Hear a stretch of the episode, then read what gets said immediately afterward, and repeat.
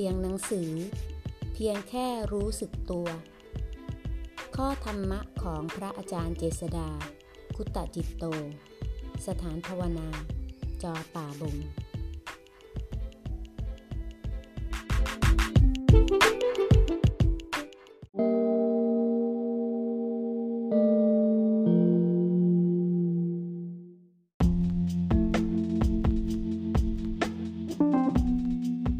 หน้า 221 ธรรมะมีให้เอาไว้ใช้ มีไว้ให้เจริญ ไม่ใช่มีเอาไว้ให้ถูกใจเฉยๆนะ ถูกใจแล้วต้องให้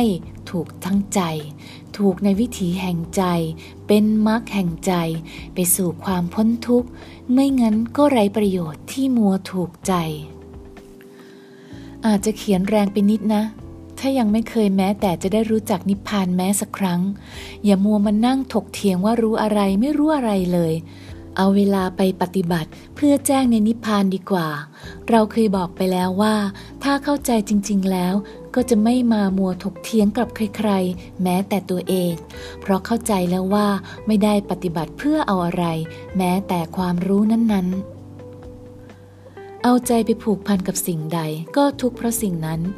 ง่ายๆ สั้นๆ เพราะการผูกพันมีทั้งที่รักและที่เกลียดนะ รู้เท่าความชอบใจไม่ชอบใจที่เกิดขึ้น เพราะความรักความเกลียดนั้นไม่เพลินไม่ผลักไสตรงนี้เองที่เรียกว่า ทางสายกลาง เพราะเมื่อใจเป็นกลางไม่รักไม่ชัง